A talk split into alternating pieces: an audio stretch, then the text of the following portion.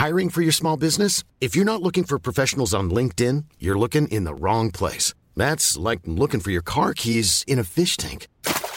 LinkedIn helps you hire professionals you can't find anywhere else, even those who aren't actively searching for a new job but might be open to the perfect role. In a given month, over 70% of LinkedIn users don't even visit other leading job sites. So start looking in the right place. With LinkedIn, you can hire professionals like a professional. Post your free job on linkedin.com slash people today.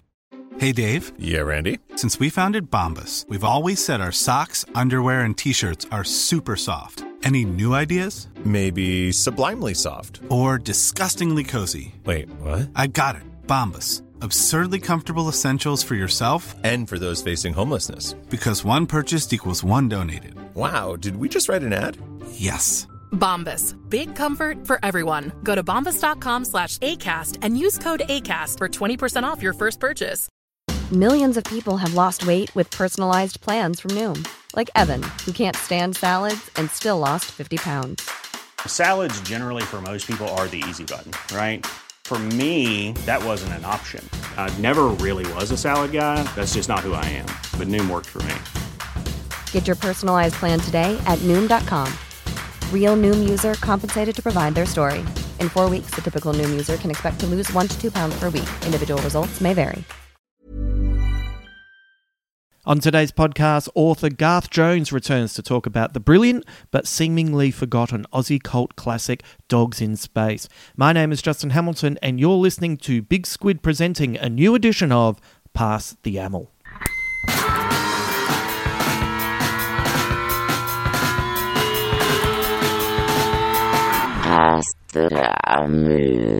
Thank you for joining me today. Look, I'm going to keep this brief as I listened back to the previous podcast with Brydon Coverdale, the shark from The Chase, and boy, did I bang on at the start. I was in such a chatty mood.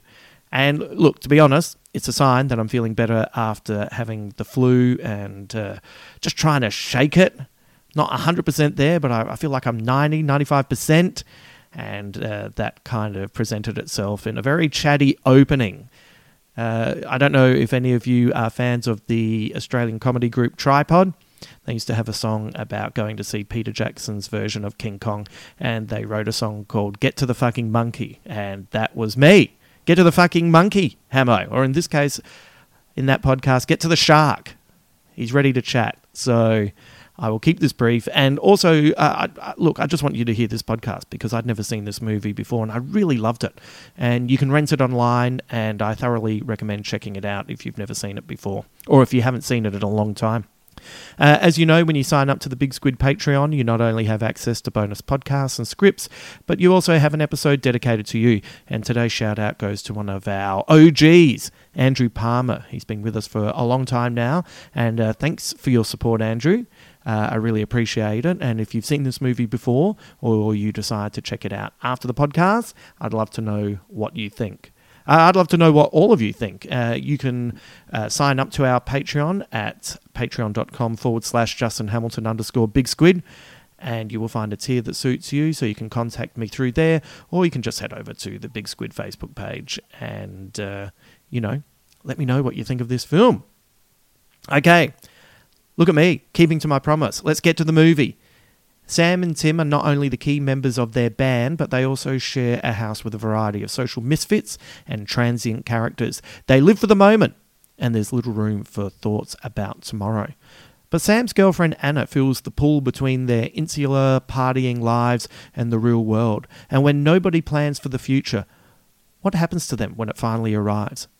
It is time to enter the world of dogs in space.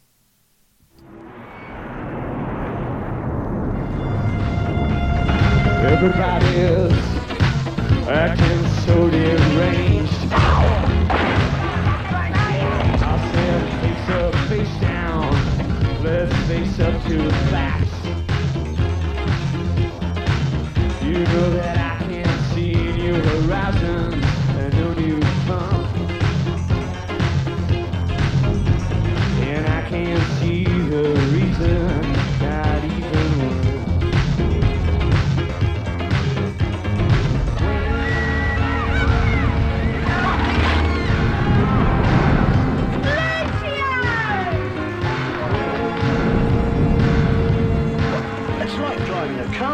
I'll drive a V8. I wouldn't drive anything else.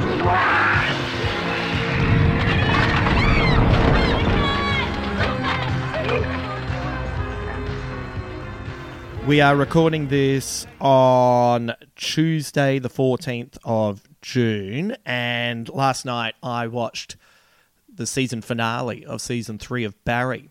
And uh, have you checked this series out at all? It is on my list. I certainly haven't, haven't gotten to it yet. No, uh, long Okay. list. Yeah, yeah. Can I suggest on your list that you move it right to the top? It is a phenomenal series, and it's uh, it gets better every season. And the amazing thing about it is that it is true to the characters. So things don't happen because the story need it. Things happen because of the characters, and it's amazing. I've, I've written it down. Um, my uh, partner's away until uh, this time next week, and the kids in daycare. So, uh, Oh, yeah. I'm not doing any more work. That's fine. Yeah, no, it's great. It's a, well. It, what's also great is it's only like twenty-five to thirty minute episodes. cool. So I can binge it all. You know, between eight and four p.m.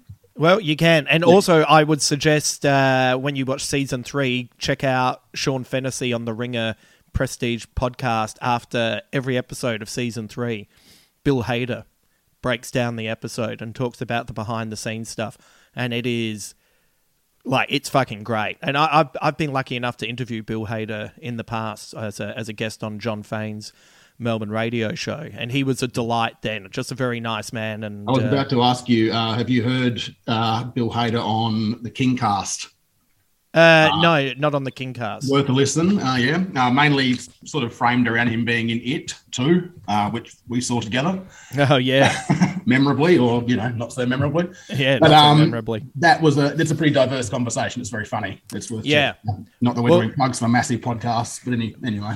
Well, no, no, but he's uh he's so honest about the process, and you know, wanting to do certain things and having a writers' room that says no, we don't think this is a good idea, and you know. But anyway, the season, the way the season finished last night. Did you ever read Brian Michael Bendis's run on Daredevil back in the day? Yes. Yeah.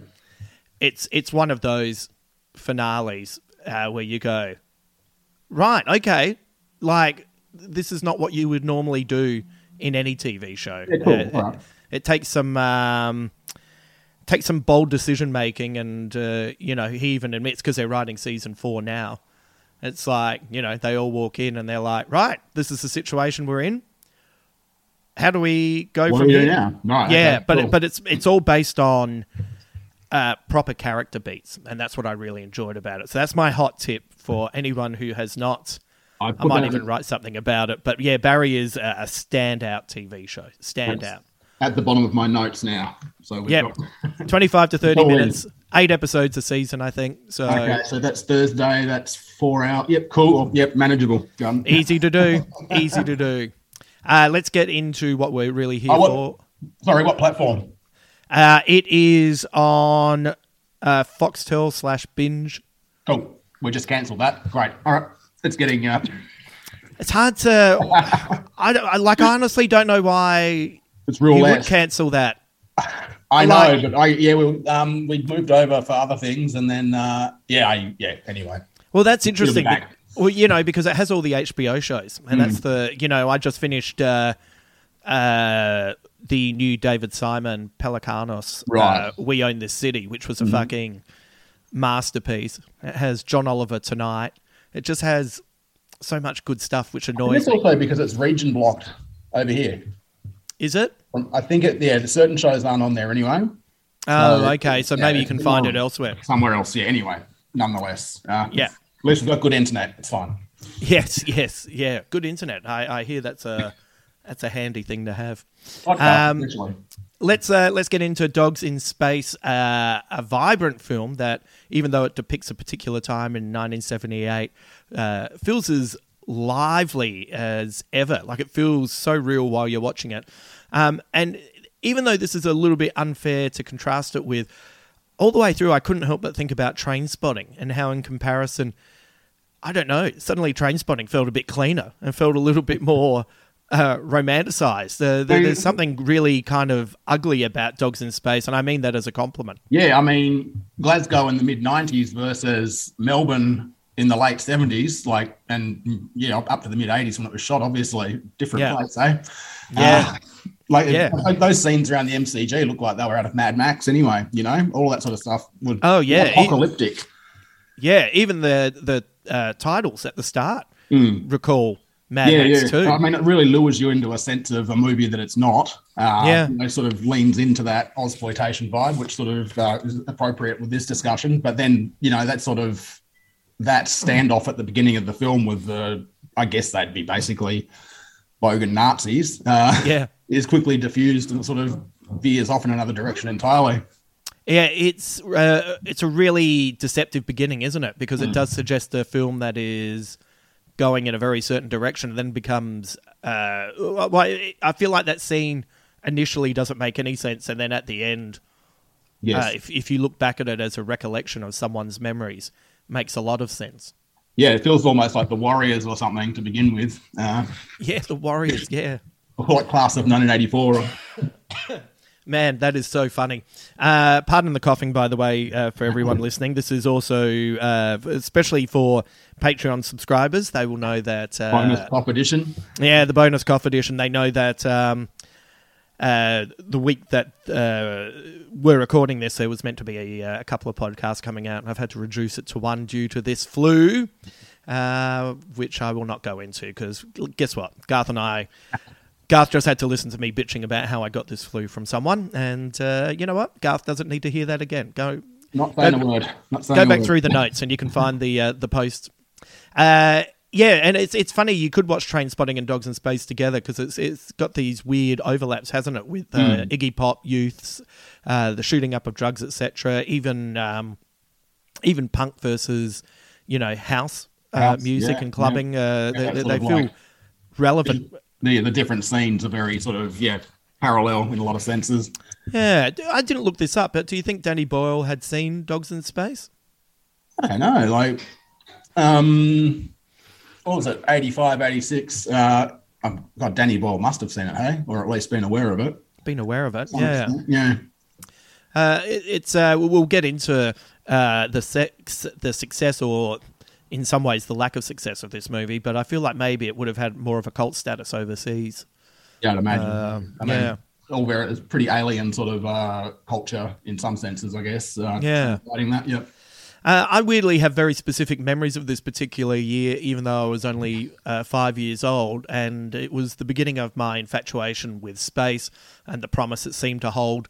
Uh, but I was uh, genuinely, as a kid, terrified about Skylab falling on my house after hearing the news reports. And uh, you would have been too young for that, but were you? Uh, were you ever conscious of that moment in time, or is that something that bypassed you? I think it bypassed us out in the out in the bush. Uh, I'm, the first real memory of anything uh, of that nature I've got is the Challenger disaster. Oh yeah, yeah, that seems sitting, right. Sitting in a hotel room in Newcastle, visiting family, and uh, watching the news while we should have been in the pool. Uh, and yeah, that was the f- and then Halley's Halley's Comet, I guess. Yeah, that's all the same year, isn't it? Eighty six. Uh, 86. Yeah. Yeah. It might have been 85 and 86, but yeah, they're close together. But they're the first ones that really sort of, yeah, struck home in that sort of set, sense. Yeah. Frighteningly enough, Halley's Comet's probably half the, is probably halfway back by now. Right, right. Yeah, that is. Uh, yeah, we're we're now getting to that point where it's like, well, if I look after myself, I might be one of those people yeah, who gets to see it twice. like nine years old thinking, oh, in 76 years, that'll be like Yeah, 19, no, 2052. And it's like, mm, now that's 30 years' time. Shit. yeah. That is uh, that is fucking confronting right there. Horrifying. Horrifying. Uh, yeah, Skylab. Uh, you know, because the way it was being reported that it was going to s- break up over uh, Australia, and uh, where I lived in West Croydon, uh, I lived opposite uh, Croydon High School, which had a big oval on it.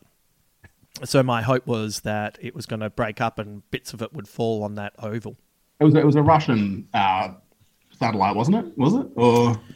No, it was American, wasn't it? Was it American? I'm not sure. Just, Oh, no, because, you- the, because the dogs in like Laika, the, the dog that gets sent into space too, is a big part of the the preamble to that, and that was a um maybe was, I'm just not trying to think. My friend Doug Holgate drew a comic about it, and I remember a lot of like uh, sort of Russian deconstructivist design in the comic, but I might, I might have conflated that with a few other things.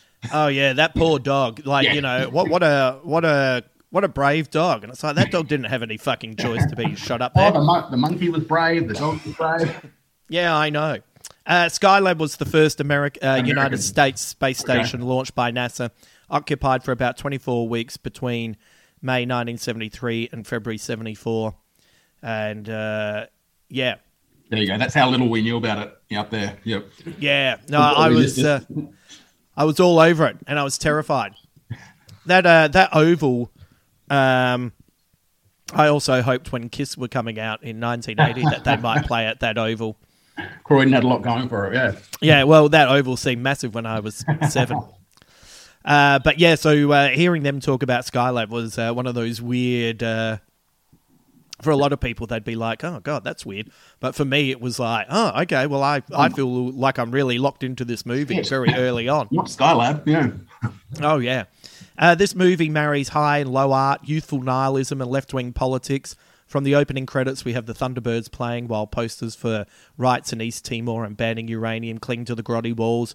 Uh, it's a remarkable opening that states how this uh, movie is going to play out. It, it seems like the difference between, I'd say, politicized youth then versus now is back in the 70s, they were across pol- politics, physically aggressive and pulling bongs. And now they're across politics, aggressive on social media and passing time on TikTok. Is that fair? Well, I guess it's it's to my credit that I haven't been to a party like that in a little while, or like to a house like that in a little while. Oh, and isn't that a good thing? I think it is. We'll probably get to that, but I'm not sure. But uh, I think yeah, primarily good. Um, so I'm not quite sure. Yeah, it, I'm not quite sure if the the same level of uh, hedonism's happening or if it's all you know. you you I mean, there's an article in the uh, in the on the ABC website on the weekend about the, the death of nightclubs and all that sort of stuff. Yeah, post. COVID, post you know, post app, all the rest. And does that translate into are they not partying anymore either? Uh, Yeah. Not you know that same sort of vibe. Is it too expensive to live in the inner city even with a you know two dozen people? Yeah, that's a, a really good point. You know, it's like uh, it seems like you know in this uh, movie back then you could have no money and still somehow live in a place for three months without Yeah. paying rent. Yeah. But I mean- you- you'd be out in a second. We lived on the uh, adjacent Carlton Museum in 2010 for pretty much fuck all um, in a similar scenario. So, you know, it was only like 12 years ago. Yeah, right. yeah. how, how many is the most people you've ever lived with? Uh, I think only five or six. Only five or six. Yeah, only Jesus. But we'll, yeah, we'll get to a few of those things later, I reckon. Yeah, I've, Yep. I've lived with three. I reckon Three. three, and they, even three was Did you ever? Uh, a I bit too on much. Uh, my first, uh, the first place I lived out of home was a university residence in Western Sydney. Mm-hmm. So I guess that maybe qualifies as it was like a series of townhouses. So it would have been 30 or 40 people under 25, Right, uh, all from predominantly international. right, right. And yeah, and, and that was pretty much that scenario on a Yeah. on a loop. Yeah, that's Yeah. funny. Yeah. You know, uh, I think both classes of youth would be appalled by the other, uh, even though they'd essentially agree on all the same topics. Absolutely, yeah. I mean, the parallels and just the cycles of like those issues and how things, you know, work as you as you you know get a bit older.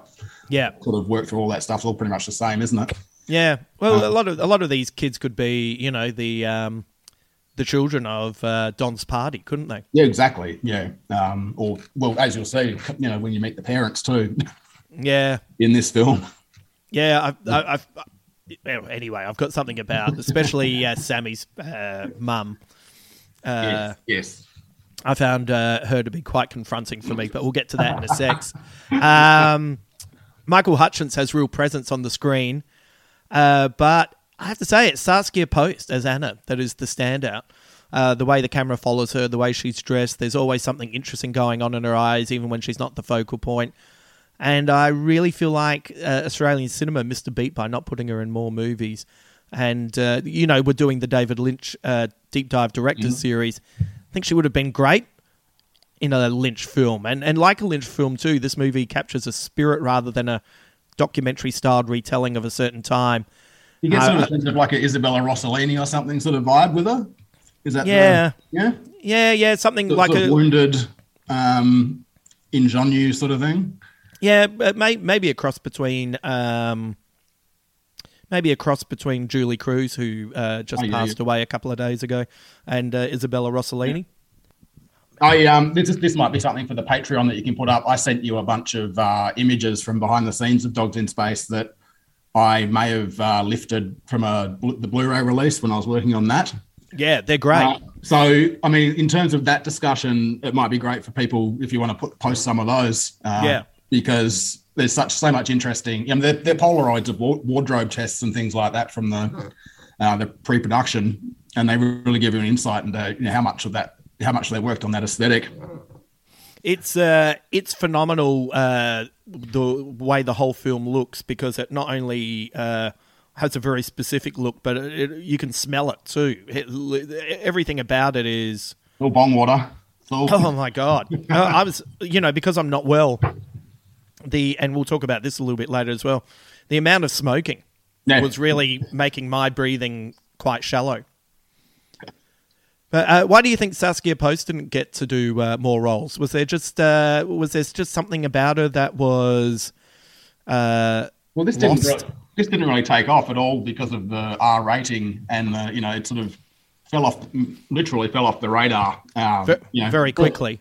Had a you know pretty big budget for the era, as Yeah. two million or so, and then it you know maybe made a tenth of that back thanks to that rating. Yeah, I suppose. And um, then she showed up in the Hugo Weaving movie Proof, I think. Yeah. like five or six late years later. yeah, Um, and just as a waitress as well. Yeah, I mean, is it because she played a junkie in a film that just never got, didn't really get any exposure, or Yeah, or maybe they bad. just Yeah. yeah. yeah, maybe though. Uh, yeah, it's it's so weird. I, I just think she's so great, I mean, and uh, maybe like, if she'd um, been seen overseas as well, she would have uh, found some life over there. I mean, I'm thinking now of um, Naomi Watt, who was in, um, was it, uh, what was it called? Just in the terms of the Lynch connection and with Oh, Australia. Mulholland Drive, Uh, yeah, she was in Mulholland Drive, which was an Australian film in the sort of mid 2000s, maybe. right? That was also had Hugo Weaving in it. Um, what was it called? I'll look it up. Keep Yeah, talking. sure. Uh, and you know that had a similar sort of grimy uh, smackhead aesthetic. Uh, it was more of a story about um, multiculturalism and sort of inner suburbs of Sydney than uh, you know any particular band scene or anything. But yeah, I mean Naomi Watts as the as a sort of uh, similar career career trajectory, maybe. Yeah, yeah. It was that. Uh, that was that 1999 Strange Planet. It might have been Little Fish. Now I think of it. Oh, Little Fish. Yeah, Isn't that uh, Cate Blanchett? was it Cate Blanchett or? Yeah, I reckon that's Cate Blanchett. Yeah, Okay, I'll take that one. Sure. yeah. Yep. But um, and that's 2005. Uh, Naomi 2005. Watts gets her uh, uh, her uh, big uh, break in Mulholland Drive, which Yes, is 2001. yeah. But up until that point, she was, uh, you know, She was Jet Girl. well, she was really struggling. She wasn't Yeah. getting any any opportunities. She was And- in Tank Girl. Uh, Yeah. Yeah. And that was 96, 95. So Yeah, so it's uh, we don't yeah, really take she- care of them, do we? No, we really, we, we definitely didn't take care of Saskia Post. I think she just would have been fantastic in more things. Um, it's interesting that this film has a lot of dialogue, but it also feels inconsequential. Even the idea of a linear tale is barely noticeable, with the movie feeling more like a collage of experiences than. Uh, and it's not until you get to the end and you've viewed the whole thing that you can kind of look back on it and go, oh, this is kind of one person's memory and it's telling a particular story, isn't it? Yep. Um, and yeah, whether that's, I guess, you know, Richard Lowenstein, the director, uh, would have been 25 when this was made, Yeah. which he wrote in. Um, it's, it's- I guess it's, it's essentially basically a lifting of his story from living in the same environment, isn't it? Yeah.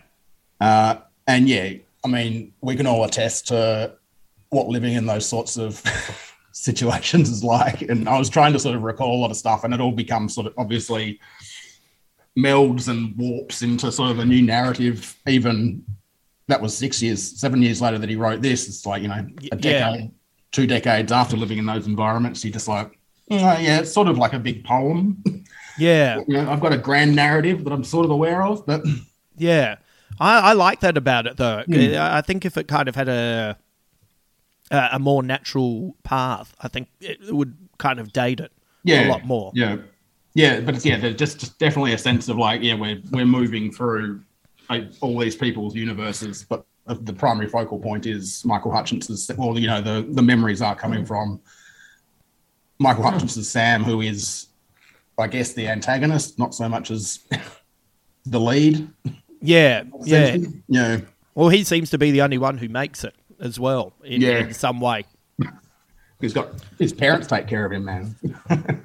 Right, that is such a brutal scene. But uh, getting back to just the uh, lack of dialogue, it's um, you know, I, lo- I love that there's a lack of dialogue at, at the end as well. I think dialogue at the end of the film would have been something that weighed it down, and in uh, some ways, it also feels like a punk musical because songs are important to the story and get to play out much longer than you'd normally experience in other films. And I, I was reading. Uh, Lowenstein said he was a big fan of Robert Altman's work and wanted the script to be a bit of a Rashomon type style. And I think, uh, in hindsight, knowing that's what he was intending, I think he did achieve that. Absolutely, yeah. I was just listening to the soundtrack, which you can only really find on YouTube. Um, Right. Yeah, I was about to say because it's just before we logged on. And yeah, it's literally 20 minutes shorter than the film. And I think most of the music does play out with just dialogue breaks.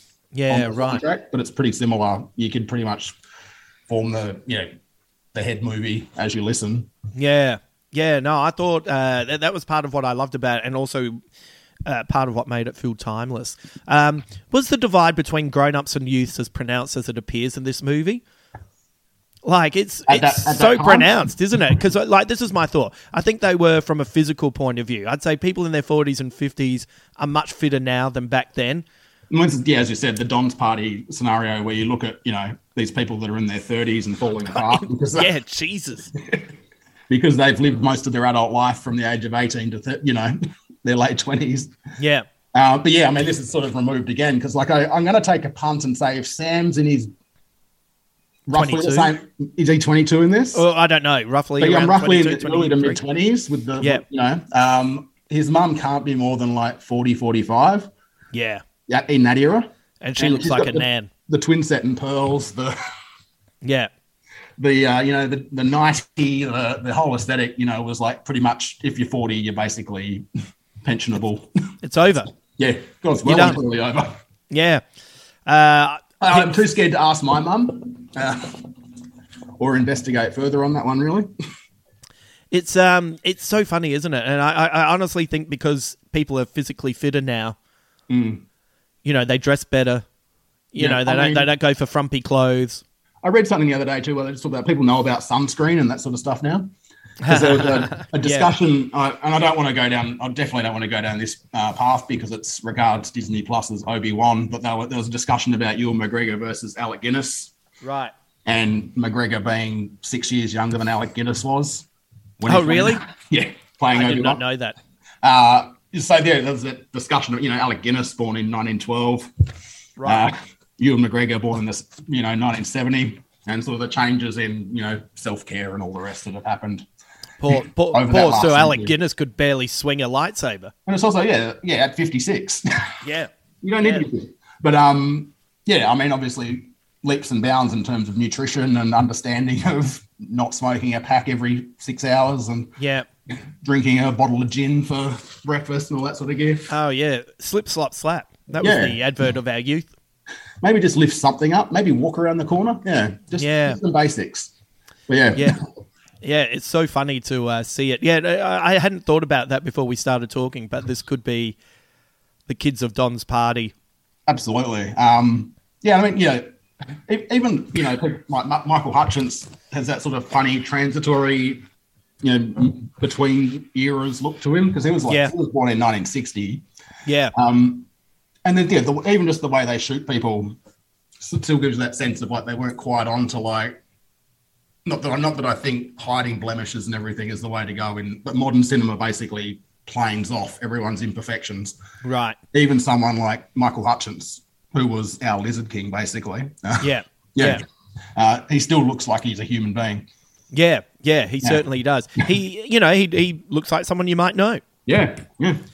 You know, he uh, when when I was a kid, uh, Mum had a friend whose sister was dating a guy from an Adelaide band called Exploding White Mice, uh, Martin. And Martin, that's what that's what Martin looked like. You know, good looking guy. You know, Yeah. just in Adelaide playing in a punk band. Big you know, shirts, velvet pants. you yeah, know. absolutely. um, question for you: Have you ever seen a movie that involved heroin and found it to be romanticized and or appealing? Because I have not. It Fuck always no. looks No terrifying to me. I've uh, no, I, I can't see anything appealing about the uh, you know, injection of anything into your body. Uh, Oh no! I mean, you know, in a former life, I have been around people who have done it legitimately, and it's Yeah. just a gross, gross process. And you know, blood, sick, like the whole deal. Just Right. squalor. Um, you know, the chase. Yeah, all of it's just yeah, not appealing in the slightest. And I, I'm a little bit like uh, like I'm probably a real square when it comes to stuff like that, where you know someone will say, you know, back in the day where people that I knew who used heroin would say, "Oh, you just have no idea what the uh, high is like," and it's I'm like, well, glad. well, I don't know, like. I fucking love pasta with cheese on it. Do I don't need to inject it. Yeah, yeah. I mean, yeah, I've got a few pretty confronting memories of you know people who had you know spent their you know who'd smoked it all their life, and then someone's convinced them to shoot it up, and it's all gone fucking terribly wrong, and Yeah. just yeah, there's nothing. Yeah, you can't glamorize it. I don't. know. If you're thinking about what's actually happening, You know, I was uh, I felt much more comfortable with Sammy and uh, Anna when I just thought they were alcoholics. yeah, that's fine. Yeah, or and how they how they're financing that too is beyond me. But you know, Well, I, I reckon it's a lot know, but yeah. well, it's a lot of borrowed money. Oh, yeah. uh, you know, it's uh, it seems to be about the only one apart from the poor guy trying to study. Lucio. Poor Lucio. He seems to be the only person who can. Mate. Yeah, he's the only one who can look beyond this this era. I mean, I was going to ask you too. Like, everyone's had that flatmate where you're just like, how the hell have they managed to keep it together while everyone else is running completely rampant? Yeah, And there are these people, the laser-like focus on actually achieving something yeah. that you'll later look back on and go, oh, actually, maybe they were right. Uh, Maybe they were onto something. Yeah. He felt like the Graeme Blundell character from Don's Party Yeah, as well, but still, Yeah. still, you know, a lefty. But But then that just that bizarre introduction of his like um, girlfriend. All, so funny, so funny. But once again, if this is all Sam's memories, Mm, yeah. that's how she would have been introduced. And Mhm. also, there's that really, I I don't know if it's in, it has to be intentional, but you know, when she uh, has the walk with Lucio and says, I'm pregnant and I know it's not yours, but the baby's going to need a dad. And you can just very subtly kind of hear the Jaws music or a version of the Jaws music playing underneath. Didn't notice that. No, It's it's very like I reckon it's probably just one Uh, sort of one note. yeah, Yeah. you know just enough where you don't have to pay rights. Yeah. You know, just just a nice bit of a hint. Uh, I mean, but yeah, it's, it's very funny too. You know, like the I can't remember his name, but like you know the house stud. oh yeah, walk around without a shirt on. Yeah, just the the sarong because he's you know just bringing a constant procession through the house. Uh, into that grotty, grotty, awful house. And- we- and all- we've had a futon mattress on the floor for the majority of our twenties, right? Yeah. Oh, man, yeah, what an awful thing to sleep on. Always seems like a good idea. Uh, so cool, man. So cool. and also those parties where people are there's there's microaggressions that burst up and disappear Mm. quite quickly. Because everyone's off there. Yeah. Yeah, I mean, everyone- the cocktail of what everyone's on is complete, completely flammable. Yeah, yeah. Yeah.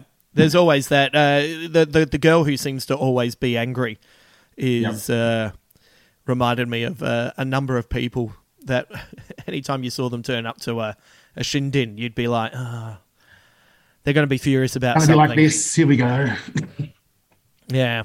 Uh, a couple of questions about the movie that uh, I want to ask you uh, about your relationship to uh, the, the, the, the mini road trip to uh, Ballarat. Uh, what's the best or the most fun road trip you've been on? Uh, after we finished school, Uh, Adelaide was clearly the closest place to go. Yeah. How far Uh, away was that to drive? Just a lazy five and a half hours. Yeah. Uh, and we could do it in five when my in my friend Adam's uh, champagne coloured Telstar, Amazing. which had a uh, diffuser in the air conditioning unit, so we could get the weed through. right. So Right. he can- yeah, yeah, exactly. Uh, so yeah, we'd go down in three or four cars, stay at the Seawall Apartments in Glenelg, Oh yeah. Yeah. and it was like Revenge of the Nerds on Wheels. It was like jocks, the nerds, the whole gamut, sort of completely clueless, converging on Adelaide. For I think the first time we did it was the big day out in '96. yeah. Um, you know, no idea how to behave outside of you know our small sort of you know rural town Yeah. um, bubble. Uh, but yeah, we would do that on a fairly regular basis. Um, and in hindsight, you know, the highway patrol definitely let the team down quite a few times because, like, you know, people were driving extremely stoned and you know all that ridiculous stuff. Oh yeah. But yeah, I mean, that was a sort of yeah, they were the major ones. And I, I look back on the people who I hanging out with, and it's just like, yeah, def- definitely the time and the place. Uh, although I'm still in contact with Adam, uh, who's happily moved on from the vaporizer in the car. But uh, You know, it's always good to say that you did it. Uh, was that you? around Magic Mountain? yeah, it was. It was. Uh, so you go down Jetty Road, hang Yeah. a left at the Grand, and I don't know if it's still there. Um, but yeah, it was like a budget accommodation. So you, you know, fifteen of you could get it for like fifty bucks each for the weekend. Yeah, great. And then you'd Right. all just like crash on the floor or whatever. Um, Uh, what was the what? Who was at the big day out? uh, 96 Soundgarden, last Yeah. Soundgarden show, I think. Um, Yeah. It's all a bit of a blur, to be honest. Uh, I had an Astro Boy t-shirt. I know that. Uh, I think it's the first time I took my took my shirt off at a gig, mate. yeah, Uh, amazing. yes, I was yes leaps and bounds once we'd left home. Yeah, that's funny. uh, we, I, uh, so when I was in the Bunter Boys, probably the like the most rock and roll kind of lifestyle that we uh, got to experience was um, we were approached by the Adelaide band, the Clowns of Decadence. Yep. And we were asked if we would like to go and do a show with them. And because we were, you know, 21 and did not even contemplate for a moment that opening for a punk rock clown band would be anything but fun, uh, we went to Murray Bridge and uh, opened for them there. And uh, remarkably, had I think it was so confusing. And uh, that band was known for, uh, you know, having magicians come out and do stuff and all sorts of things. So having us come out in our camouflage pants and our Bunter Boys t-shirts doing song parodies of Everlasting Love, changing it to Everlasting Thrush, uh, appeared to be quite a big hit. And then uh, the Clowns came out, did this big concert, everyone went nuts, and then we were at the bar afterwards, and uh, the leader of the band, uh, uh, Craig Spencer, uh, my character's name on stage used to be Jezza, and he's like, "Hey, Jezza, come here!" And I he pulled me over. He calls out to Damien, whose stage name was Dougie. He said, "Dougie, come here!" And then he just goes behind the bar, pulls out two cartons of beer, gives them both to us, and says, "Run, run back to the flats." so we run back to the flats, and uh, we always, for ages, thought, "Wow, how rock and roll!" We just stole two cartons of beer from the. Uh, from the from the pub that we and the bar that we just performed at and just got smashed with the boys back at the pub. Uh, it turned out that was part of their rider. It was just uh, Craig having some fun, but at, at the time, yeah, it felt of dangerous. a rider to that point, but yeah, you know Yeah, yeah. Didn't know you could take it with you, and uh, that was back in the day when you were allowed to. So, uh, so Ah, watching the all of them, Fantastic. Oh, they were fantastic. They were the they were. I reckon they were the best time to be alive in the history of life because yeah. well, the Berlin Wall had come down. Technology was History had ended. Well, technology was Yeah. better. It didn't feel like we would have nuclear war. Um, the, the it was the internet was only only coming into fruition. Yeah. So we didn't have anything like social media or anything, and uh, you know, the 2000 we you know we were leading. The worst thing we had to worry about was that the clocks were going to go to zero and all the planes were going to fall out of the sky because computers couldn't had w- hadn't been programmed to be able to deal with Yeah, that. I mean that's the. That, have you read Chuck Klosterman's book about No. the 90s? No. Yeah, that's that's yeah, that's pretty much what covers the entire gamut of why it was actually pretty good. Yeah, and uh, like music was uh, exciting, and there was uh, there was a correlation between the '60s and the '90s. There Mm. was that you know there was that looking back. Anyway, it was all fantastic. I was having, having a listen to uh, Michael Hutchence's posthumous solo album um, X. off the back of watching this. Uh, no, no, this is just Michael Hutchence. It's just Oh, uh, okay. Came Yeah. out in '99, right? and so it's two years after he passed away. And um, I mean, that just gave me the '90s feels because at some point it seems like they all just decided they had that sort of one drum pattern, and like you know there was that sort of like late night, like Bowie doing um, hours. Oh yeah, definitely similar sort of sound to that in some senses. It's worth checking out. Um, Yeah. But yeah, just that sort of uh, electronica infused rock or pop music of the late 90s, especially, really gets me now. yeah, Whereas at the time, I would have been like Fear Factory and, you know, all the rest. But yeah, yeah, yeah. I can just, just the softer stuff. It's quite good, actually. Uh, Yeah. Yeah. And then uh, and then September 11 happened, and uh, the 21st century kicked in and went, in yeah. and went into a direction that, uh, and here we are. It's all today. going fine. That's totally fine. No, It's all going fine.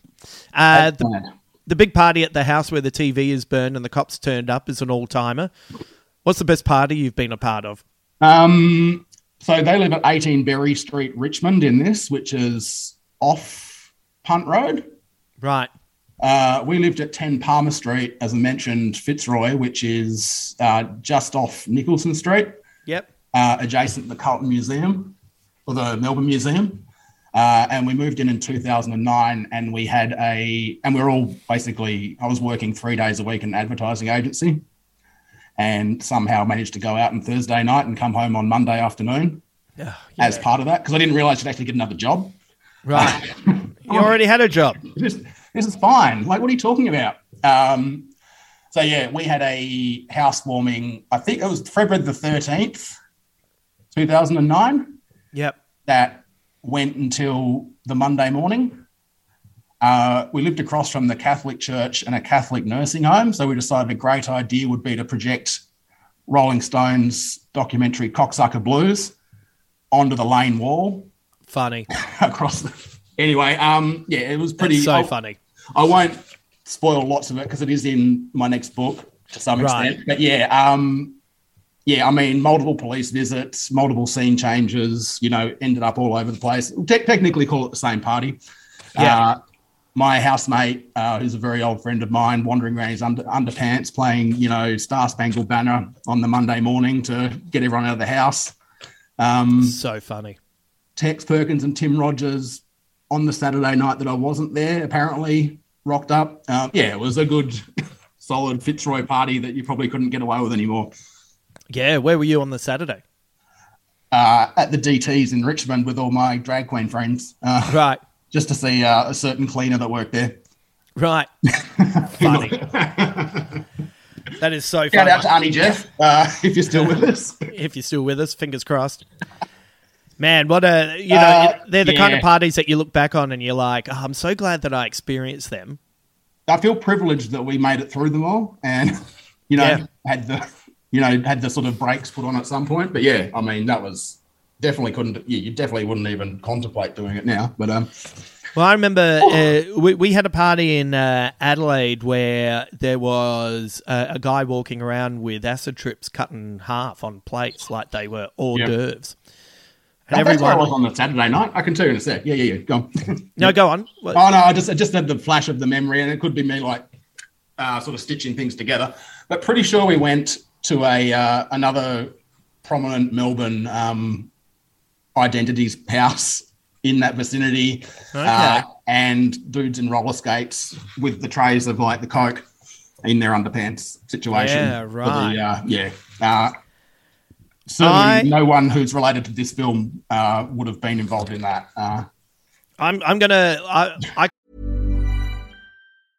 Hey, I'm Ryan Reynolds. At Mint Mobile, we like to do the opposite of what Big Wireless does. They charge you a lot, we charge you a little. So naturally, when they announced they'd be raising their prices due to inflation, we decided to deflate our prices due to not hating you.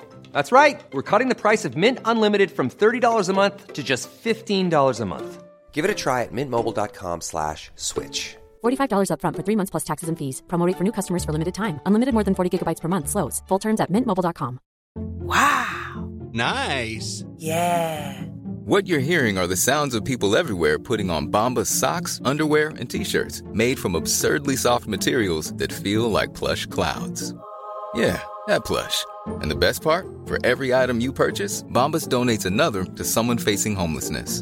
Bombas. Big comfort for everyone. Go to bombas.com slash ACAST and use code ACAST for 20% off your first purchase. That's bombas.com slash ACAST. Code ACAST. Could be wrong with this, but I'm going to write down who You it can is. take a punt. hold it up to the. Yep, thumbs up. I got it right. Who that personality is. Uh. I got it pretty quickly as well. Karate pants and you know Bruce Lee t-shirt and everyone Yeah. else and then undies. Yep, and the hot tub and the yep. Yep. I reckon anyone who lived in Melbourne who has any idea about what the scene was like And the geography of where the DTs are compared Yeah, to yeah. uh, certain other things. Yeah. Yeah, yeah. If if if you're at home and you're guessing a certain person, uh, uh you are correct. Allegedly, allegedly, yeah. We're not saying who it is. I literally held it up like I was uh, being held captive by some terrorist organization. Um, Sorry, so- yeah, you're saying, yeah, yeah. no, no. So we had this uh, party where the uh, dude was walking around with the, the, the acid trips like they were canapes, and we uh, it, the party really kicked off, and then we got the bright idea uh, that we got uh, one of the guys that lived there. We got his wardrobe, and we had little uh, handheld axes, and we carved out the back of the wardrobe, so it, it was completely backless. And then we pushed that in front of the entrance to the lounge, and we put all the booze in there, and we set up the DJ, and we uh, had uh, we used to work at Bolt's Cafe, and it had an upstairs bar, uh, so we had lights and stuff like that there. And then we took on roles. So uh, Mal was the bouncer, uh, Stewie and I were the money men, and our friend Blends was the ideas man. I remember Stewie and I were wearing feather boas, and we opened up and called the nightclub World Wardrobe. And it went brilliant. Everyone came, had a really good time, and at three in the morning we shut it down and kicked everybody out. And uh, we went, we snuck into the city. Uh, we were only in North Adelaide, so it wasn't that far. We snuck into Bolt's Cafe, got more booze, got more lights, got the got the ice machine, brought it in, and then an hour later reopened as World Wardrobe Two, and nobody would come in because they liked the old place better. so Stewie and I were standing in there by ourselves for about an hour, and then eventually everyone starts coming in, and at like five in the morning it was packed. I remember wearing this feather boa and turning to Stewie and saying without any sense of irony, I remember when no one used to come here and having a really full on discussion about how we'd done the right thing by sticking by our guns. Really, everyone just came in because that's where the booze was and that's where the music was. Makes sense. Adelaide. But, but World Wardrobe and World Wardrobe 2 are fond memories for me. That once again, I'm glad that I experienced and have no urge to return to. One, one, uh, just briefly, um, thinking about that, the road trip question before the other, specifically Adelaide memory of those trips is Heaven Two. Oh yes, Heaven 2. Just yeah, the, yeah, and basically being convinced you're going to be stabbed in the kidney every time you turned up to. Kind of, a, but also weirdly a very good uh, room to see bands in. Hmm. I think I saw Alex Lloyd there, and maybe take that bit out. Uh, yeah. Poor Alex Lloyd. But yeah, terrifying. Yeah, terrifying after what midnight, one o'clock maybe. Yeah, yeah, definitely. I saw Cake there. I saw They Oh, yeah. Might Be Giants. I saw uh, Michael Franti. I got Yep. tickets to see Michael Franti. So, That could have and I, ran that big day out too. Yeah. yeah, right. And well, Yeah, yeah. and, well, I did also perform there with Mm-hmm. a young Wil Anderson. Uh, this is when I was in the Bunter Boys. A young Wil Anderson, uh, Sue-Ann Post, uh, Judith Lucy. It was a pretty big lineup. Yeah. And uh, we only sold uh, roughly 80 tickets, and it was a massive failure because it was the day that Princess Diana died and nobody wanted to go out. Oh, no. How weird. 97, yeah.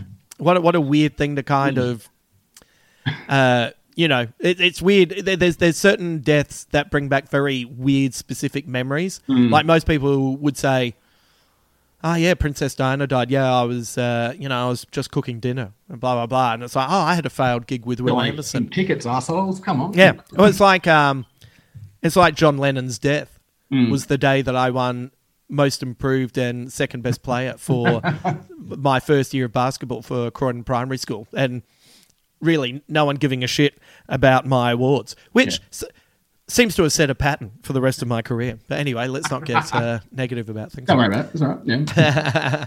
uh, so, funnily enough, even though Michael Hutchence is really good in the role, I can't stand Sam.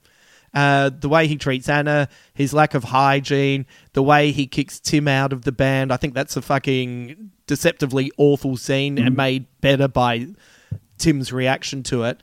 Uh, and the way he treats his mum makes me root for everyone else. So, my question to you is Does my reaction to Sam officially make me middle aged?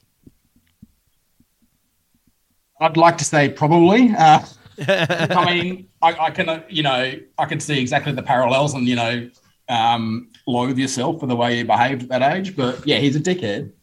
Oh, he's awful. Yeah, a little shit. Um, yeah, completely. Yeah, yeah, a little nihilist, really, isn't he? Or yeah, like a, yeah, a little feral tourist. Because you know, once we see his mum's actually, you know, get, getting him fed and taken care of, and you know, he's sort of he's living a bit of a lie as well, isn't he? Well, it makes you wonder, like, is he one of those awful, like, I reckon there's a lot of those kids there who come from nothing. Yeah, I mean, he'd be he's slumming it. Yeah, entirely like a trust fund sort of situation. Well, know, Yeah. not trust fund, but you know, like he's got, you know, and you know, Lowenstein in one of the interviews I read admits that you know there were a fair percentage of people in that scenario that were there by choice. Yeah. Uh, because you're just sort of yeah, that's the lifestyle you live before you're flipping, you know, flipping the bird. Yeah, yeah. Uh, Well, I feel sorry for the mum because there's the, uh, not just the way she's treated, but uh, quite clearly the father's dead. yes, yeah, yeah. And she's just kind of sitting at home by herself. And, And uh, I, I feel sorry for, you know, his when. son's just exploiting her. Yeah, Yeah, and then you know even Anna when she has the you know when she sees Sam making out with that young girl for the briefest of moments, you know she's at home with a very nice mum. And yeah, that's young just brother. that very sort of yeah that the framing of that shot like she's almost breastfeeding him too. Yeah, like she's you know thinking of you know what life she might be potentially going to have if it's not sort of ruined as we Yeah. know it's going to be. yeah. Well, she's you know she's got work and she's got options as well. Yeah. but she's just kind of. I don't know. There's something about Sam's charisma that, I mean, uh, and that's that- just that band dynamic. Like you just see it every, you know, well, you did anyway. I don't know about now, but you know, there was always like the the girlfriend that probably had her shit together more than the Yeah. charismatic guitarist or singer. Yeah. stuck around because that was going to happen. Yeah.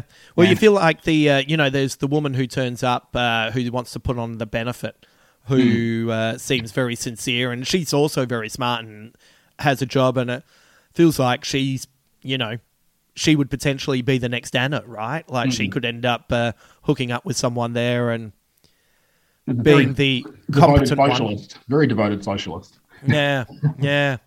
Um, as the movie progressed, I felt that Sam had to die. I, I'd, I'd never seen this movie before Mhm. as well, so I had no idea what was going to happen. I I hadn't done any reading on it deliberately.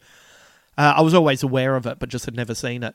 So I, I kind of fe- felt that Sam had to either die uh, physically or maybe emotionally, because this version of him was just not going to get past twenty five. You know, he was he was absolutely useless. And then Anna dies, and it, it, at first it feels really unfair, but in hindsight, it makes even more sense. And uh, her death scene is one of the most affecting scenes, but or maybe not the one of it. It is the most affecting scene in the movie for me. Everything from her walking through the home one last time, entering the limo, uh, the you know the the reactions of uh, the. Heartbreaking. And that Iggy Pop, Iggy Pop sound, uh, the Iggy Pop song, um, "Endless Sea," is just yeah, like twist the knife so hard. Yeah, I'd forgotten that. Yeah, I'd forgotten what happened. It had been quite a while since I'd seen it. And yeah, Yeah. um, when I yeah when I twigged again, I was like, oh Christ. yeah, yeah, it's just that- a that- really yeah. Sorry, go on. No, no, go on. Oh, just in terms, just the marriage of like the um, soundtrack and you know the the switch into that sort of dreamlike, you know, atmosphere of like, oh shit, uh, yeah, this isn't Yeah, good. This isn't is- good at all. Mm. Well, I didn't even like. Uh, I didn't even like it when she first started dabbling. It felt like, uh, you know, your um, your constitution is not going to be built for this. Mm. So, I but I thought it might have just been a slide into not being good at work or something. Do you know what I mean? Or losing options like that. I guess the film couldn't really finish any other way, right? I don't think so. No, I mean, when we know, you know, when we see how it plays out after this scene, uh, and he sort of lucked into a career, maybe because of his experiences, Yeah. or you know, and is that Lowenstein to some degree, sort of, yeah, what? Not that his career particularly went. I mean, he's made a lot of interesting films, but didn't hit the stratosphere like that. But um, No. yeah, It's interesting that his uh, career didn't because uh, the, the, this is a pretty remarkable film. Uh, it feels like um, when, when you get to the end, and once again, you now see that Sam is, uh, you know, this new wave star. Uh, is is the movie literally his emotions of what he's feeling when he's uh, singing that song? I think you're right. Yeah, um, I hadn't connected those dots, but yeah, I think it, it probably is. I mean, it's the sort of culmination of all of his experiences that are, yeah, as you said, they're not really linear. Poten- the film potentially takes place over months, Yeah, if not a year or two. Yeah. Um, yeah, and it's just the, sort- it's the sort of uh, sense memory of all that stuff fed into his lyrics. yeah. Ro- Room for the memory, I think the song's called, or memory. Yeah, yeah, Um, yeah, it's uh, I, I, look. I was really enjoying the film anyway, and I think the way that they nail the ending is what actually, you know, I, I think it's a really underrated Australian movie. It's like Yeah, this this movie needs to be seen by a lot more people. I think it's so important. I think I actually, I think I actually saw it with Lowenstein uh, presenting it at, at the Blu-ray launch. Right. I think in 2000. I'm up. Yeah, this could be another confected memory, but I definitely saw him presenting it somewhere. It might have been at the Melbourne Film Festival even. Ah, that Um, would have been cool. Yeah. Um, but yeah, on the big screen too, like a lot of the, the color and the cinematography really pops. And yeah, it, it deserves a re-release. It's been, I mean, it's 35 years this last year, 36 Yeah. years. Yeah, yeah. Yeah, they, they should definitely uh, get it back out there. But also, um, uh, you know, getting into. Uh, oh, actually, would- I'll get into some of the reviews of it Sure. uh, in a sec. But um, I know Lowenstein copped some criticism from his friend, uh, uh, friend Sam Say- Sayavaka. Is that how you pronounce his name? Savaka? Savaka, yeah. Yeah. Uh, who was the frontman of Melbourne punk band The Ears. He complained that this is how Lowenstein remembered it, but this isn't how it happened, which ironically Lowenstein agrees with uh, because And the film this is, sort of does that anyway, doesn't it? yeah, this is a fictional retelling of a time that they all spent together and it is one person's memories. Hmm. Just don't call the lead character Sam. Maybe that's all you need to do. I mean, it is. We do know that you know it is based on his former girlfriend having an overdose too. But yeah, just separate things a bit more, maybe in that regard. So, so do you think he over crossed a moral boundary, or do you think in Lowenstein's head calling him Sam was a tribute to Sam, and Sam's seen it as a, you I, know, do- I, I don't know what the timeline is. I mean, you t- I mean, they were all twenty five. Yeah. when this came out, and I would say that there'd still be like a level of earnestness and you Yeah. know tribute to your friend. I mean, I'm not sure if it's because uh, Sam Sevyaka's career, you know, as a musician continued but didn't really take off. yeah, Uh, I mean, I've looked at, I checked out some interviews with him semi recently, and he's a writer and he's a really lucid, you know, speaks really beautifully about the scene in the late 70s and 80s. yeah. But yeah, and he and also he- seems to have calmed down on that Yeah, yeah, about it too, yeah. hasn't he? Yeah, yeah. Um, anyways, uh, the band that he formed after this was called Bear Garden, Right. and they were great fun. I had a quick look around at that, and um, there's so much stuff to dig up after having watched, having seen this again as well. Just Yeah. investigating all these, you know, tributaries in terms of the music is really exciting. Yeah, yeah. You you, uh, you, you forget about uh, early Nick Cave as well, like Hmm. because he's been around for so long and he's so uh, embedded in our consciousness Yep. of what he is now, and then you go back and you go, oh, that's right. Oh, look at him in St Kilda in like 1978. He could have, yeah. he would have stabbed you as soon as Yeah. you. Yeah, yeah, that's absolutely. party stuff. Yeah, like, Um, yeah, so the, the ending of the movie I thought was quite fascinating, and uh, so you know, of course, I would. Uh, I, I saved this to last for you, Mm. but uh, you know, Sam has moved on from punk to new wave. You know, and the big baggy suit, and the, now he's got Yep. you know the cleanish hair, and you know seems to have all his shit together. Uh, so, in hindsight, I feel like there's something interesting in the use of Bowie as the icon in this film. Uh, Yeah. Funnily enough, none none of his music, but he uh, it's a it's a the 1978 uh, stage tour, which is coming off the back of the uh, Berlin trilogy, and uh, he's just about to help usher in new wave with Scary Monsters, and then he, from there he goes uh, full Blue Eyed Soul with Let's Dance, which was literally the album he created to get back all the millions of dollars he'd been ripped off from his manager. So by the time we see Sam all cleaned up and a big star in the end, it feels like, in retrospect, you know, as I said, this is what he's feeling when he sings the final song. So what I want to ask you is, where does Sammy go after his big hit of fame? Uh, Punk, he- new wave. do you think he ever? Um, do you think he ever be, gained success out, outside of Australia? Would be my first question. Do you think he becomes an international star, or he's he's like a lot of these guys who don't really break outside of? Because in 1986, Jimmy Barnes was supposed to audition for Van Halen, for example. Yeah, right, right. A lot of so, us, yeah, yep. So I'll give you my answer, and that will, as which I, but that'll answer your question. Uh, well, I okay, rec- we'll just yep, yep, yep. Go for it. I reckon he's on a countdown arena tour with Uncanny X Men, Pseudo Echo, and Kids in the Kitchen. Yep, yep. Uh, I got a timeline that I roughly formed, uh, which is probably after that, where he ends up on a Farnsey Right. uh, album. You know, one of those sort of early '90s sort of like package tours. Yeah. Uh, completely bottoms out there. Um, does the typical thing, be- becoming a big fat guy in his 40s. Oh no. Maybe lose. This isn't going to be super depressing. Living on the royalties for most of that era. Yeah. Uh, then Lorde covers his original single, Oh yeah, right. Get some pulling out of obscurity. Yep. Uh, thrust back into the limelight, goes on the Masked Singer, and he's back out there now at the age of 62. Yeah. Uh, probably doing smaller rooms, like Yeah. the forum or something. yeah. And Albo gives Jacinda his first album as a mint copy, a mint copy of his first album the other day. Amazing. Uh, but he's back. But He's back. maybe doing you know Diesel supporting or something. Oh yeah, yeah. Uh, well, it's probably co-headliner. Co-headlining. Yeah, I mean, Yeah. Uh, Not is sure it if acoustic? original hair or not. Uh, Oh, does he have the original hair? That's actually a good question. Does and he? yeah, I mean, the, just the, the, the straight up question is, where would Michael Hutchence be now that you know at the same age? So That's twenty five years ago. yeah, it's so the uh, you know a- apart from the tragedy of him dying, I you know you know so INXS to that uh, reality TV show to find a lead singer.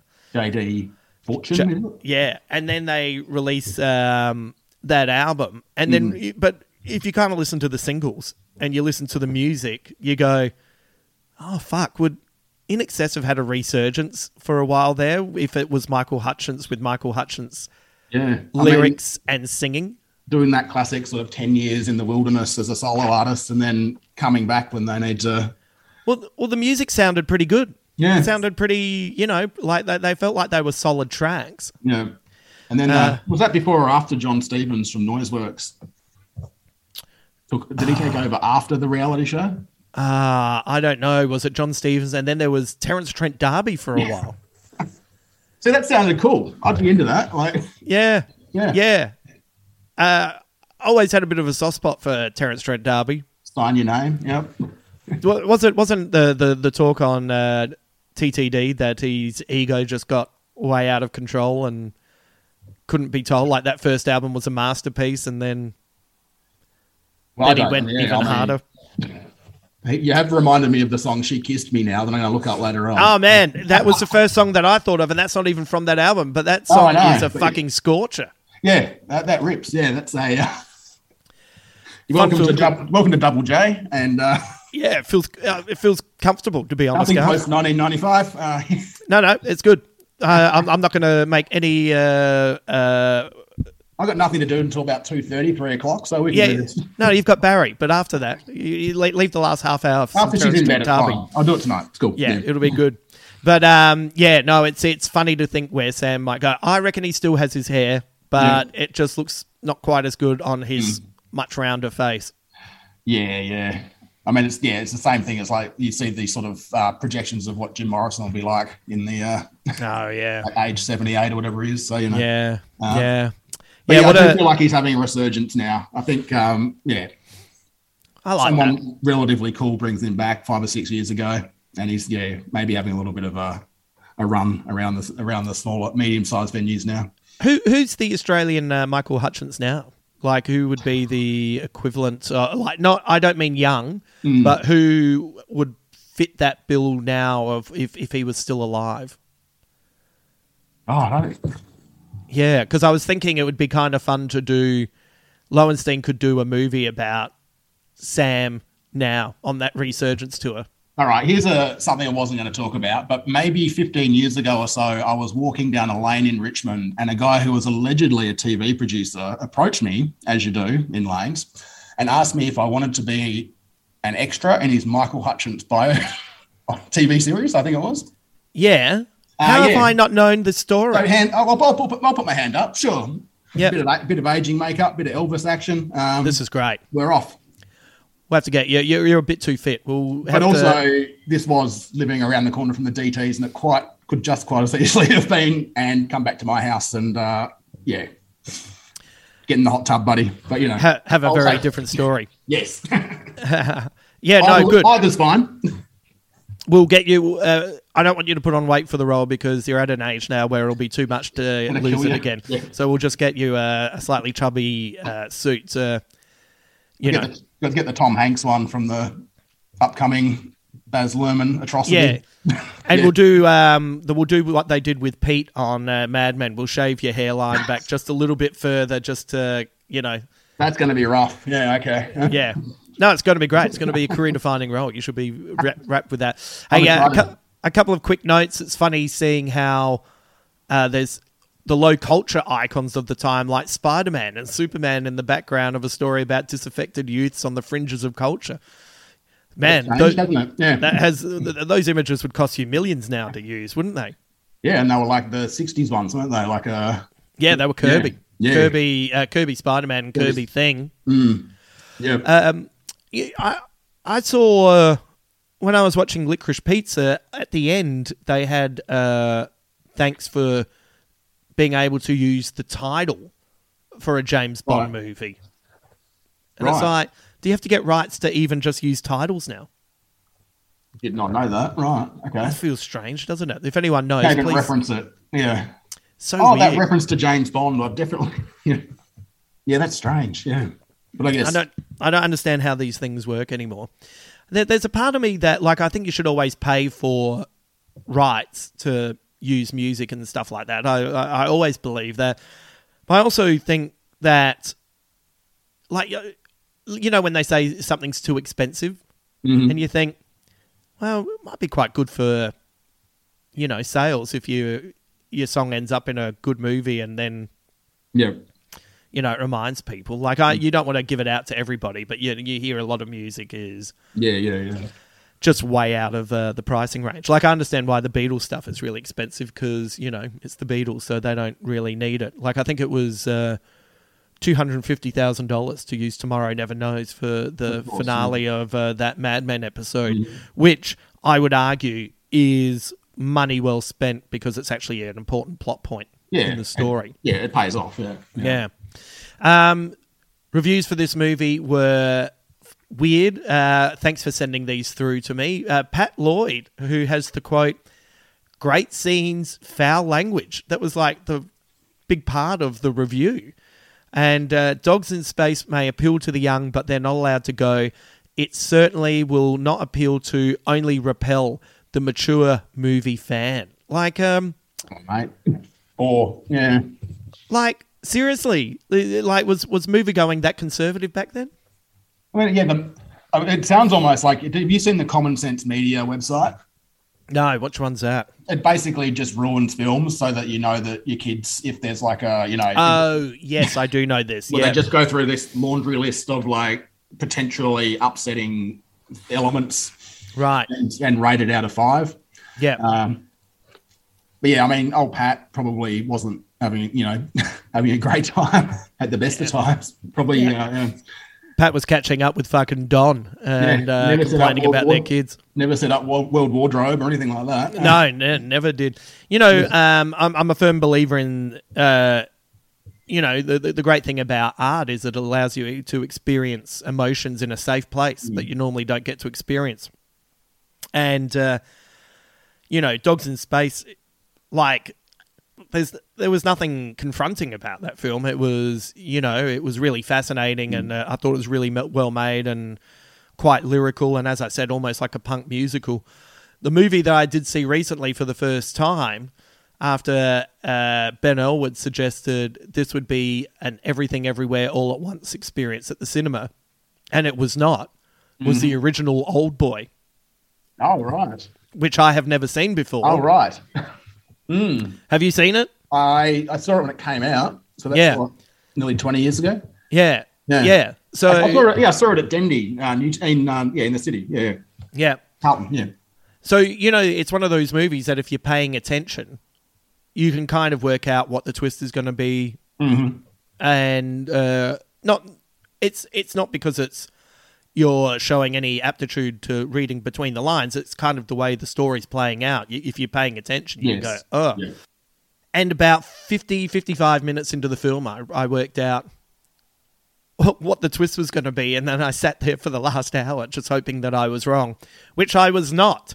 And, uh, you know, that is that is a confronting film. That is a really, really Yes. confronting film. Yeah, and, it, yeah. and it was so funny to be, uh, you know, banging on about, yeah, cinema is uh, a place where you can experience things in a safe place. And then I kind of came out of that film going, Jesus Christ, what did I just experience? But But, I'm glad yeah. I experienced it. Yeah, fantastic, isn't it? Like, Yeah. but they, they, ended up making, they remade that with Josh Brolin, or I think they were going to. Isn't it uh, remade uh, by, of all people, um, uh, ah, I've just drawn a blank on this very famous Spike Lee, Yes, that's right. Yeah, yeah. which is uh, yeah. Why hang on. waste? Why waste that couple of years spike on?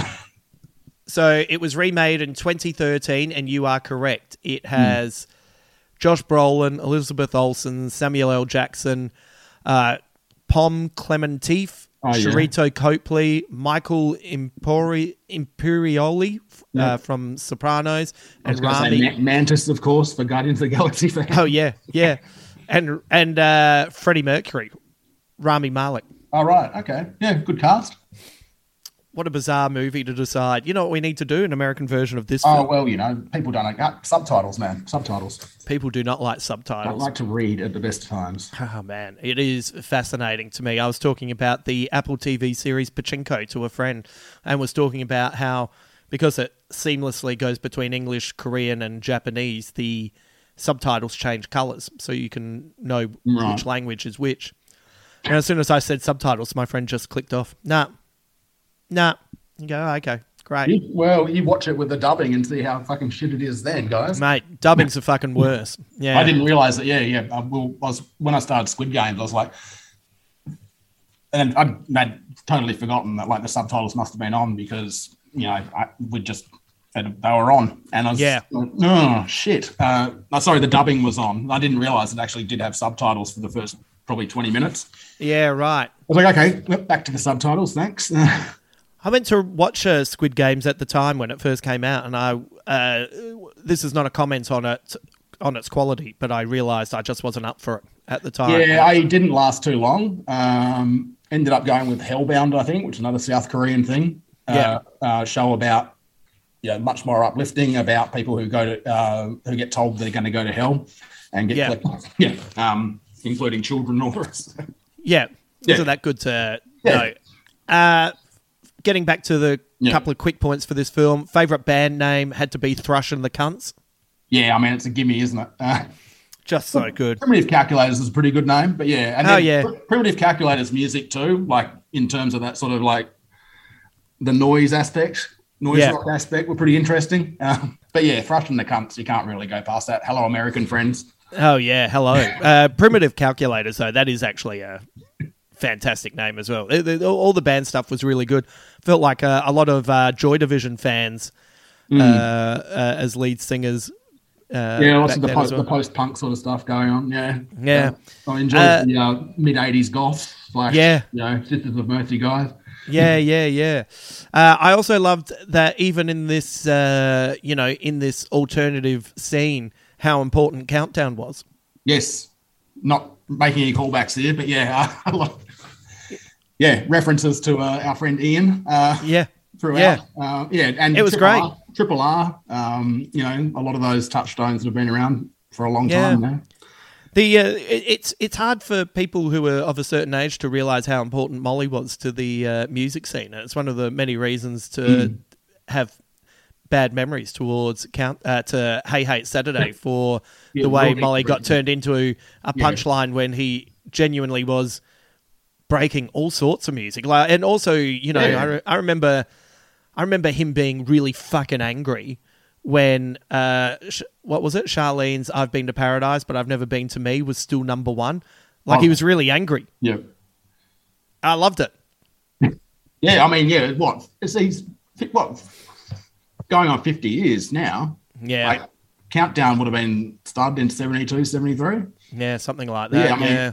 I mean, just I mean, you've lived in Melbourne for quite a long time. Just like seeing how you know the obviously gentrification and everything, but still that sort of you could just still feel the authentic Melbourneness of it up to a certain point that maybe ended. I don't know when Jeff Kennett got into power or something, or maybe Yeah. just after he left. Yeah, yeah, yeah. you know, even just you know, as recently in inverted commas, is still going to the tote, and then you know you could smoke Yeah. and all that sort of gear.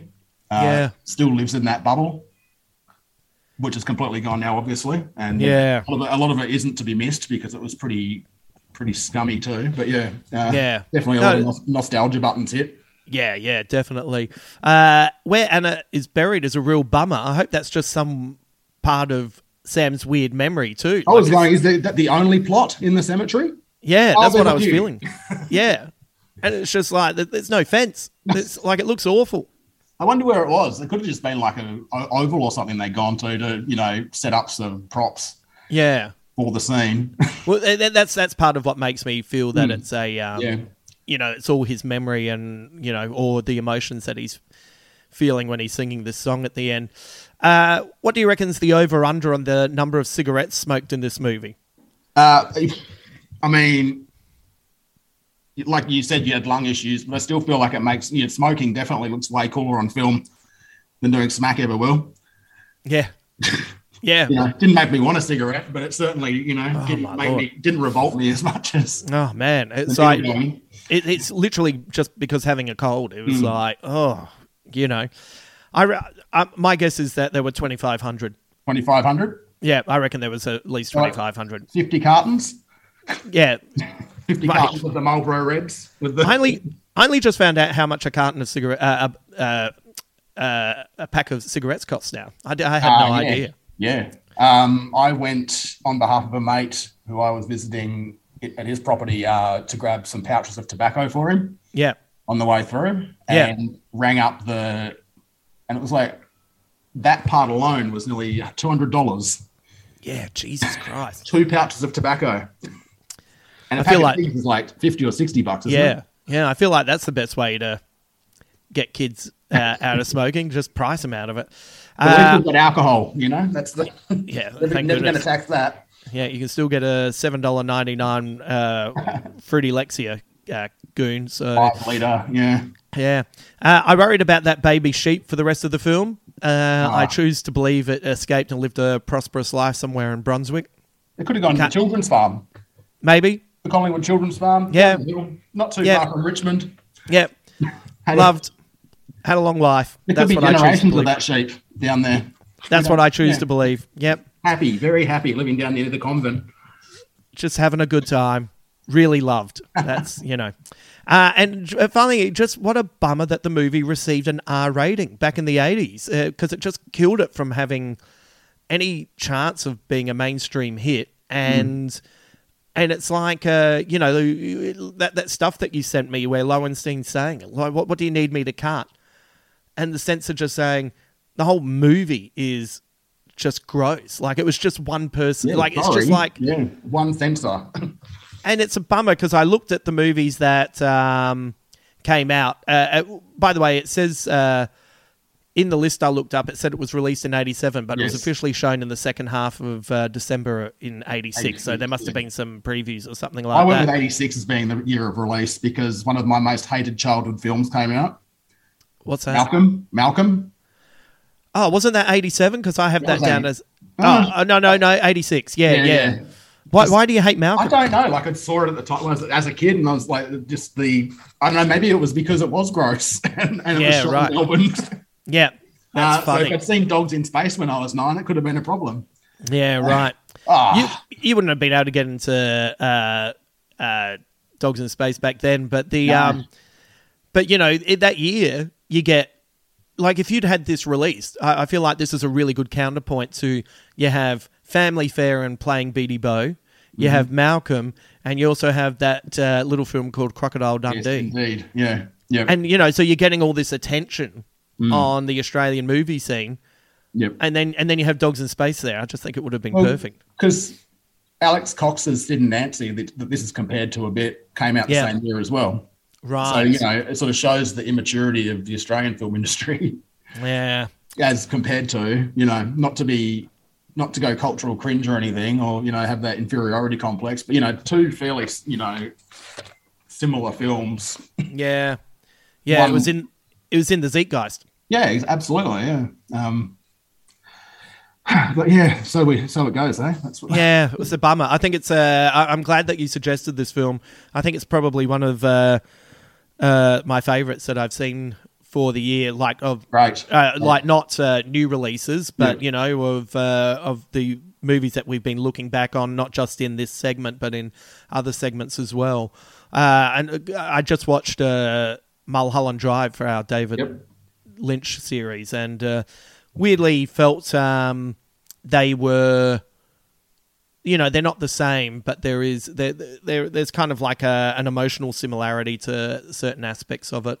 Right. Okay. Um, so yeah, so I thought it was fantastic, and uh, I, I thoroughly recommend anyone to check it out. I think it was only to rent. I think it was only like six bucks or something. Yeah, you can get it on uh, YouTube and you know uh, Google Play, a few other places. Yeah, Yeah, yeah, yeah. Uh, And- I- and- I can even and- recommend if you've got a Blu-ray player. I did the 2014 release uh, that I stole Right. the images from. Um, yeah, that's a fairly comprehensive one in terms of uh, a lot of Lowenstein content from the re- re-release and all that sort of thing. So I think you'd find it on eBay or even on the Umbrella website pretty easily.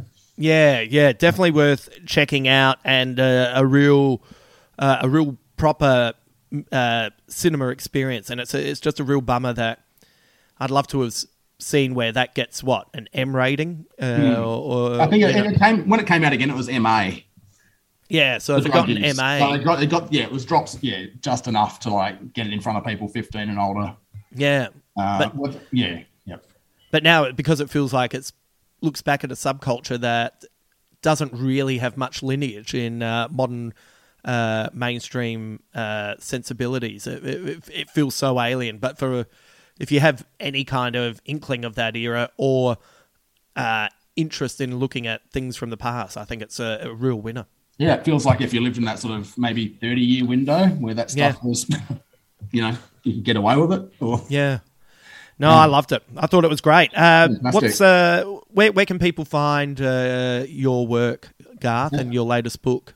Uh, at um, passtheammo.com at the moment. Um, having a little bit of a lean back from social media just because it's getting very tedious. But, uh, also, Pass the Ammo at Instagram and on Twitter.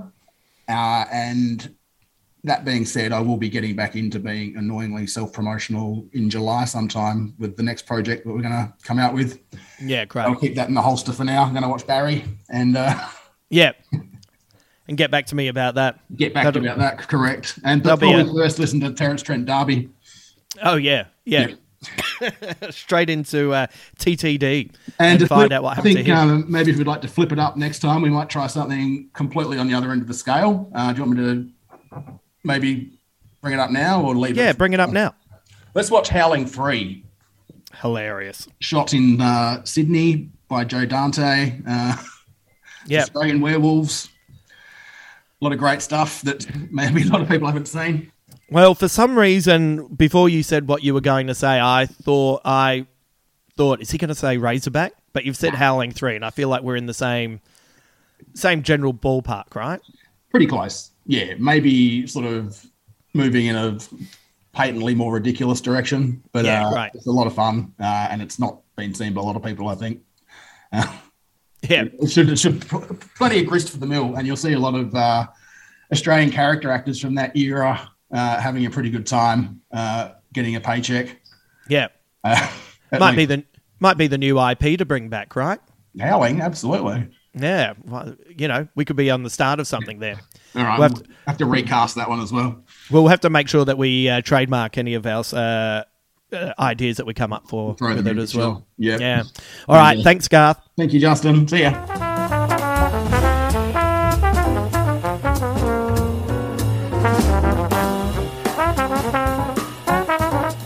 Thank you to Garth for bringing this movie to my attention. As I said earlier, uh, it's not like I had uh, definitive thoughts about what this movie was going to be like, but uh, look, I, I was, I had very vague thoughts on it, and I was off the mark. I, I, really loved it. I thought it was fantastic. So uh, please uh, go and find this Lost Australian classic. It, it is such a wonderful film. Uh, also, a big thank you to our Patreon subscriber for the episode, Andrew. I hope you enjoyed this particular episode. And once again, thank you so much for your support. I'll be back next week with a couple of new podcasts. Uh, last week, I told you that uh, Dr. Aditi Paul was going to be on, but uh, just due to a scheduling uh, commitment, I've decided to shake it up. So she'll be on next week talking about her book, which is covering the sex lives of college students in the States. It's a really fun chat. It's really, really fun. And uh, I think we'll be back with a space podyssey. I reckon it's going to be Alien. That's right. The big one, the first one, the one that kick-started it all. So uh, you've got a bit of time to watch that for the first time or re-watch it if you haven't watched it for a while uh, before that podcast comes out next week. So there'll be two tasty episodes for you. Uh, if you'd like to support our work here, you can either sign up to the Patreon site, uh, join our Facebook page, or leave us a top review on Apple Podcasts. Even just suggesting our work here to your friends is a great way to support us.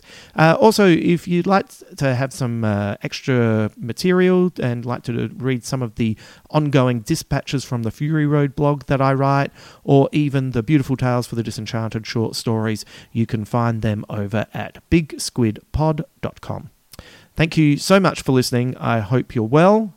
Uh, stay safe out there and enjoy the rest of your week. Until then.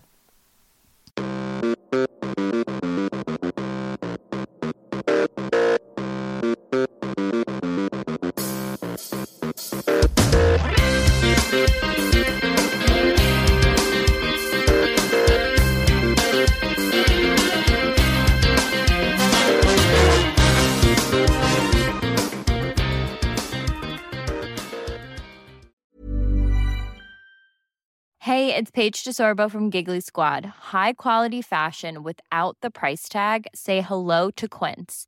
I'm snagging high-end essentials like cozy cashmere sweaters, sleek leather jackets, fine jewelry, and so much more. With Quince being 50 to 80% less than similar brands.